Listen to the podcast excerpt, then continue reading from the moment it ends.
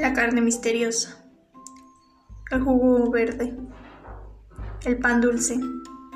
Todos tenemos algo que nos ha gustado desde niños, algo que es un recuerdo maravilloso para nosotros.